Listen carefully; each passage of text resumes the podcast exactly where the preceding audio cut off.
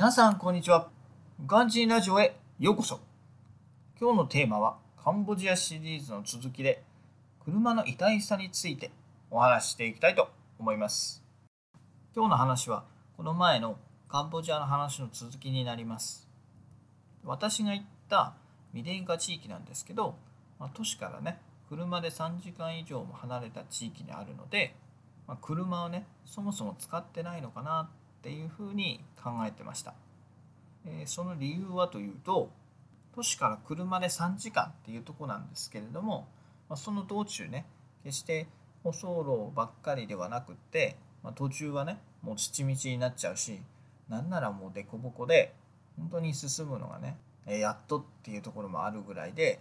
まあ、そんなこんななんでね私はてっきり、まあ、その都市とはつながりがねほとんどなくってもうその未電化地域はその地域でね独自に生計を立てているのかなっていうふうに考えていました。でも実際はそんなことなくってその車を持っているかどうかでね都市に行けるかどうかっていうのがそもそも変わってくるとのことでした。そのね車を持っていれば都市へ行ってね出稼ぎすることができるので中にはね収入が10倍以上差が出ることもあると。話してくれました。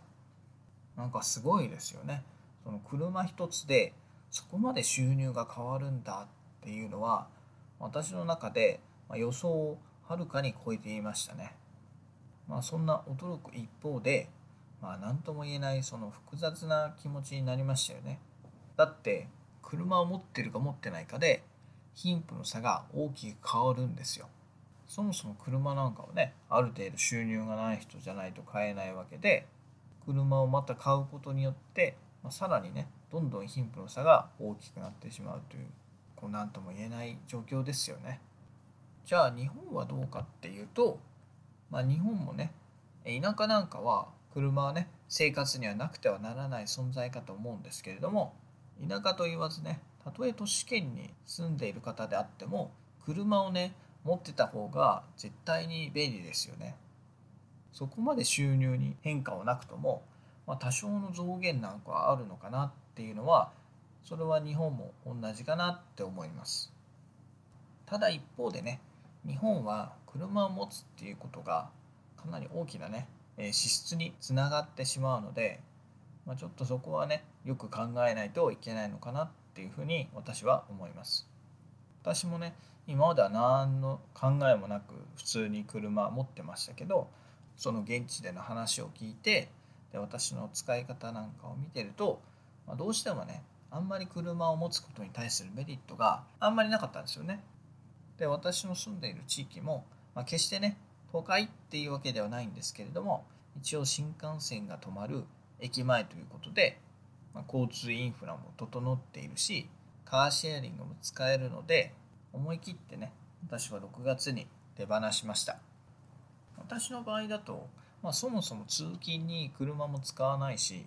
なんならね、えー、車を使わなくともね普段の日用品とか食料品なんかを買いに行けるので本当になくてもなんとかなってしまうんですよね。でそんな中で、まあ、車を持つことってちょっと贅沢かなって思って、え、今回思い切って手放しましたけれども、え、手放してねえ、約2ヶ月が経ちますけれども今のところは特に不便は感じてません。まあそのねカンボジアの現状を見た後ではね。私の不便さなんかは不便な部類には入らないと思います。なので、まあ、これを聞いている皆さんもね、え、もし車を持っているけれどもなんか最近使ってねえなっていうふうに感じてる人がいたらね、一度立ち止まって考えてみて